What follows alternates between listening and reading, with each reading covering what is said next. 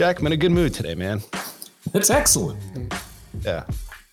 Hey, I want to come back to something that you said early in one of our Pit of Despair episodes that we've since named Voldemort. Echoes from the Pit of Despair. Yeah. I so I just just gotta I just gotta say it. Holly, can I can can I grab a momentary pass here? Yeah, I'll give you a waiver for this one. McDubswell dispensation. Excellent. Yeah. All right. So we did our XDR episode in January timeframe, mm-hmm. if memory serves me correctly. And you made the comment. Actually, I I think I asked the question. I was saying if you had to look into your crystal ball, like w- where do you see this going? And you said it's going to evolve into all this various forms and facets of XDR, and one of them being MXDR. I remember it specifically because I was laughing at it. And then, sure enough, combing through the news, what do I find? Deloitte has announced their MXDR offering. yeah, you know, you had me looking around, right, at the fact after Deloitte had come up with their announcement and trying to think through how bad actually is this. And I started to turn back the pages of time, right? Because we here we thought, you know, we, we had this this innovation in terms of understanding just how pathetically overwrought the language was around detection and response, and how the applicability of XDR to being MXDR was something that's coming up. And in my research, I've identified no less than six organizations who, before, during, or after that period of time in January of 22, have announced their own versions of MXDR. And I want to give a lot of credit and a big shout out to our friends at eSentire, who instead of going the route that everyone else had done, has have announced in March multi-signal MDR using XDR, which I think is a, a notable improvement over MXDR. But there you go. I feel like there's this uh, tit for tat escalation of language that has existed for I don't know for as long as I can remember. Right, it's just this ratchet of terms that just clicks forward every, couple months. Whereas uh, you, you know, add words, add something to make it sound more impressive, and now we're to the point where we have terms that I couldn't even repeat what you just said. like, like, it was you you you lost me at the very beginning. I actually I don't even remember something about signal and I'm lost. Are we that bad where we have to start making stuff up just to kind of compete with our neighbors and just be different? Well, it depends on the we that we're talking about, right? Because everybody who I talk to and you know we have a conversation about what's new and important and interesting in the space of detection and response. If you tell them hey you need information for more than just an endpoint or more than just a firewall they're, they're like duh right? So the idea that we need information from many many different places in order to do our jobs well i think people who do security understand it right? So why why this hyperbolic language inflation right? And I think it's because people have to sell more stuff and buy more stuff.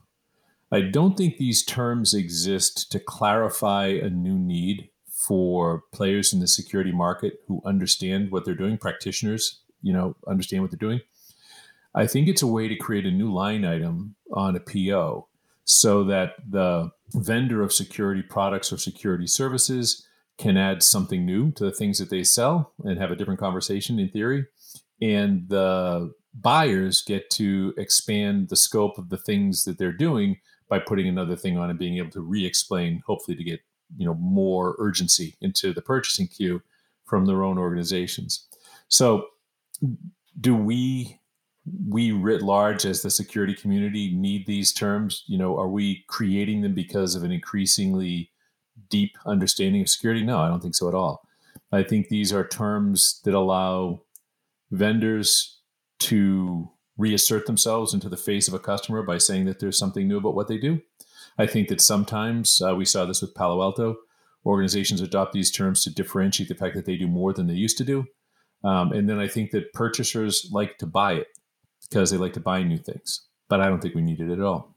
When I take a step back and try to objectively look at this is nothing has really changed Mm-mm. over the last couple of years. And it's rare that we have a new technology that comes out that revolutionizes and changes the way that we look at the market, right? And what we as practitioners are able to do with said technology. And a couple of them, just the ones that come to the top of my head. And I know, I know there's a lot more here, but FireEye was one. Mm-hmm right? Which is saying this unique and novel approach to how they're doing investigations and everything that kind of comes with it. And just providing an extra level of, of visibility. Like that was, that changed the game for a lot of people. The other one was Splunk. Like in the early days when they first came out, their approach was very different. It was unique. They were able to do things, them like Fire were able to do things that other technologies weren't able to do and we hadn't really seen in the market. And there's there's been a few more examples of that over the years, but where we're at now, I haven't seen, you know, the kind of the development and the innovation of technology in such a way that it warrants and justifies all of the terms that are coming out. Because at the end of the day, the the tools are still the same, right? the people are the same. And granted, there's, you know, each company's got smart people that works for that company. But at the same time, like those are those are two fixed things. And, you know, I kind of think about uh it's like James Cameron with Avatar. When he first wanted to create Avatar, it was 10 years before the movie was actually made. Said, with what I want to do to fulfill my vision, the technology doesn't exist. The guy had to wait 10 years for technology to catch up so that he could do what he needed to do. So I kind of see a similar case with us now is like technology is not like increasing at this exponential pace and people aren't increasing at this exponential pace. I mean, there's there's certainly more more awareness within our industry, which is great, but there's not enough kind of innovation at the ground levels to warrant all these added names. So I, I guess kind of thinking of those things as constants today, the technology and people. I mean, it's uh, the the only way that you can really differentiate is by names, in my opinion, and how you title stuff. And you know, I, I, look at some of the customers that we work with and people that I know from the industry is like I think people see through all of that stuff, but I, I feel like there's something deep rooted with our industry to always kind of have like your ear to the ground, pay attention to you know, to new technology that that could be coming out. And we've almost conditioned people to be like very like materialistic and um, there's like a kind of consumerist view of cybersecurity today. And because we've conditioned people to to be that way and act that way, and people are like have their ears to the ground that when these new terms come up, I, I guess maybe it does stop people and cause them to pay attention, or at least ask a question. You know, I think that the early entrance into a new naming architecture probably bring value. Like I'll give you a super quick example, right? For years and years and years, endpoint protection was EPP, right? It was antivirus providers who were doing basically static searches and matches, trying to keep up to date with signatures, hashes, onward and onward. When CrowdStrike entered that marketplace, it came into it from a very different place, right? It came from investigating systems, like you mentioned uh, with the with the fire guys but they were looking at systems after after breach try to figure out what went wrong try to derive you know what were the indications that something bad had happened. And they came up with this methodology that said by looking for all these things that we know typically happen in di- different kinds of attacks we can detect the fact that a machine has been attacked or is being attacked right? And they morphed the definition of what endpoint protection would be from a sort of a static analysis of what's on the system and what should i block to what's happened to the system, a more dynamic analysis of it. And that changed endpoint protection from being EPP to EDR. So I think the derivation of that term, which is you know probably only 10 years old, uh, endpoint detection response, it made kind of sense. And I think if you looked at it and you read it and you were relatively fluent, you know, in the technologies, you'd be like, yeah, dude, that makes perfect sense. I'm not just trying to protect it. I'm detecting when things are going sideways. All right, not so bad. And then, you know, they're running around doing their thing. And unfortunately, because the nature of the type of security they're providing was so hard and complex, they had to create a service around it. And that, along with some other junk, became managed detection response, right? So, like, hey, wait a minute, now I get it. Endpoint detection response, really interesting, really hard. Managed detection response, all right, I'm going to manage that thing I don't know how to do. So, that language architecture sort of plays out for me. That's kind of okay. And then, because it was kind of okay, and people kind of understood it and it made sense as a new, new form of technology, new form of you know problem solving. Then we had companies going like, "Wow, look at that! Let's run over there." And that's where the whole thing goes to hell. That's where the whole thing goes to hell, right? That someone comes up with an innovation, it's intrusion detection, blah. It's intrusion prevention, blah. It's next gen firewall, blah. Right. And so, like, the first person into the pool sort of gets it going. And then everybody else jumps in the pool and like starts splashing around, and you can't even see what the hell's going on anymore right? But I, you know, I give credit to the the first entrance. You know, the two you mentioned are great. I'd also give it to Palo, right, for the next gen firewall, yeah. right? I'd, I'd give it to uh, Zscaler, right, for the work mm-hmm. that they did for remote access and secure remote access, yeah. right? And I'd give it to Okta, right, for federating uh, identity, right? So there's a bunch of different junk, right? Yeah, yeah. But but after that first one, it's like the parade of hangers on who will use a term that's attractive and suddenly pin it on their own backs and say, look at me, I'm that too, who ruin everything. And then the next extension of ruining everything is creating a new term that makes your horrible thing look kind of like the good thing that suddenly makes the language go all to hell. And so suddenly, you know, you've got MXDR, which means basically manage security the way you should have done it in the first place. Thank you very much.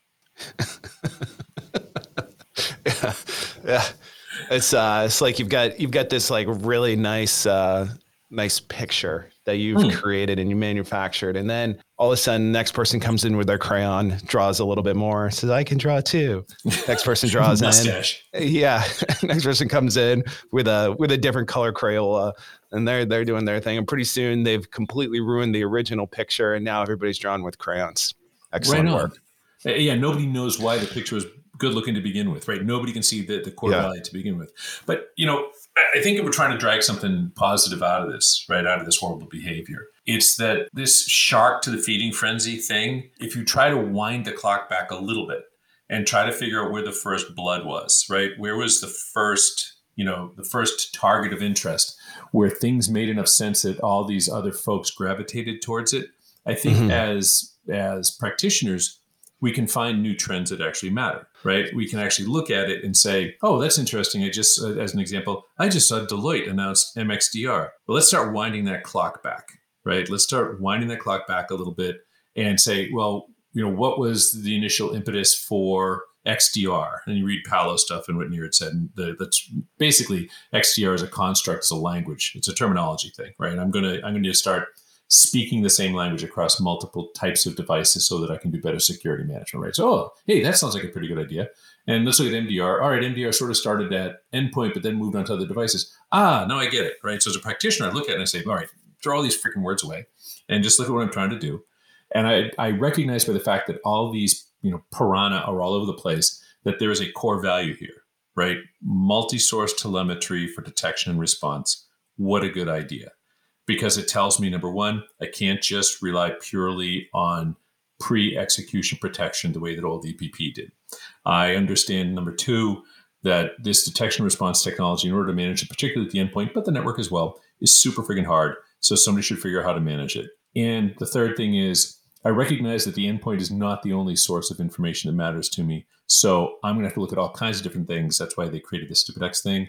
And so I know for myself as a practitioner by sewing together the underpinnings of the behaviors of these folks who are trying to sell stuff that I need to understand detection and response is important, it's complex, and it has to be broadly used across multiple sources of telemetry. That's a home run, right? Sadly, you have to, you know, you have to wage your way through, you know, all the detritus floating around in the water. But ultimately, I think you can derive some value based on the behaviors of the people who are coming at it. Mm. Yeah, I guess kind of trying to stick with the positive theme here and uh, trying to keep it on the up. I, I agree with that. You know, I think perhaps at the end of the day, the the silver lining is, you know, perhaps it's an indication of market trends. And, you know, the threat landscape's constantly shifting. We talk about that all the time. And, you know, if XDR is one that people are talking about more and more, it kind of forces people to understand what it is and what it means. And perhaps there's there's something to it. And you know and if because of the fact that there's more people paying attention to it and there's more people focused on it and more people trying to understand it and perhaps they're kind of advancing new investigation techniques as one example right? And per, perhaps that's that's the win to come out of it. But man, we do have to wade through a lot of shit before we can get to that point. God, I'm not sure why we make it so hard on ourselves. Yeah, I think it also speaks to we've we've talked in a couple of episodes about the investment profile of folks trying to find their way into capitalizing on interest in cybersecurity and investing in really features that are disguised as companies. And I think that one of the logical outgrowths of that is that products which do a little bit have to find their way to tag themselves as something that's much bigger. Otherwise, there's just no way the addressable market's ever going to justify the valuations, the investments that they're getting. And so I think that from the why do they market this way perspective, for I think for some of the newer companies, they have to find their way to attach themselves to a term that has interest in a broader market. And if I think about the folks who can actually afford to market the terms broadly, they're pretty big, right? Mm-hmm. And so now you find these terms are being described in a very broad way by very large companies with a lot of stuff to sell. And you find smaller companies trying to attach themselves in as part of that ecosystem. And they're at absolute opposite ends of the capability continuum, right? I can do a little, I can do a lot, but we're all part of, I don't care what it is, MX, MXDR, next gen AV, next gen firewall, pick it right? They'll come up with something. And I think what we have mainly done is we've created a language of confusion. So small company looks like large company, little capability looks like a lot of capability. Uh, and the urgency and importance of any individual facet of technology gets kind of lost. So yeah, I mean, this is hard, right? We just did Washington Week where we talked about the fact that they're recommending that security professionals now be placed at the board level, right, to answer these questions. And I have no idea how you find someone, you know, who's going to be able to sort the way through this to make the recommendation on what is a material change you have to make to your security to protect yourself when the language itself is so indistinct. Yeah, it's gonna be uh, it's gonna be like living on a diet of junk food, and then on the next day you're gonna show up and the only thing you can eat is vegetables. Mm. Mm. Mm. like it's it's a it's a pretty stark change, and it's just gonna suck for a little while and but pretty soon, hopefully, you see the benefits of it. I guess. Yeah, that, that's an interesting point, right, dude? That, that maybe there are benefits, right? If I think about those people who are now put in an executive position as a security person, and they have to make a recommendation to their management about what they should do, what is a material change they should make to decrease their exposure to satisfy whether it's the SEC regs or the president's recommendations in his two memoranda. You know, maybe what we end up finding out is they will no longer accept this because the recommendation can't be go get me some of that MXDR, right? Because yeah. from one company that'll mean one set of things, from another company it'll mean another set of things, and the indistinctness of the language will open themselves up to liability because they're the people who made the recommendation. And mm-hmm. maybe we'll find our way back to your point to a more concrete use of language, more vegetables, because they have to be able to see what the ingredients are and the security that they're putting together in order to feel capable of making a board level recommendation that won't cause liability for the firm. So yeah. maybe you're right. It's basically like uh, like reverse pressure on the product markets, right? To basically arrive at the least common denominator to all of this and what really matters, right? And if you have consumers at that point, boards of directors at that point pushing back on the product market and saying we need more specificity, we need more clarity, we need people like the Gartners and Forresters of the world to put together a meaningful definition of what some of these things are and then subsequently hold people accountable for using the correct term or not you know and maybe that's what we need to finally drive some some clarity into space and you know i kind of hang my hat on like the gartner and forrester kind of ex- example just only because it's, it's easy and just top of mind because we are mm-hmm. actually talking about XDR because their definition of it and how they've chosen to define it is not how companies are using it today right? And like in the case of like some of the companies that we've talked about is they're not following the standard definition that gartner and forrester has put out and they are kind of the authoritative source that people go to as saying is this vendor good or bad right? And there's a conflict there as i guess is, is my point. But it's only it's only when people start to ask questions and um, kind of dig in a little bit deeper and ask why and ask to go another layer, you know, explain how this works, explain how that works. Only do you force people's hand and say, okay, like, are we getting to the level of specificity and clarity of the definition so that we can buy what we think we're buying? I couldn't say it any better than that. That's exactly right. Thanks. Thanks, Jack. Well, we should wrap up on that. Call for new language. Absolutely. Yep. Which I I, I think you said that earlier, like at the but not as eloquently. That's one thing I've never been accused of, either, Jack. All right. If you need uh, cybersecurity help, need help with Voldemort, aka XDR. I'm just gonna say because I got a pass, even though I'm pretty sure my my bar bill is pretty tall at this point for the number of times that I've used it. Uh, you can reach us at pwned and we'll get you in the next one.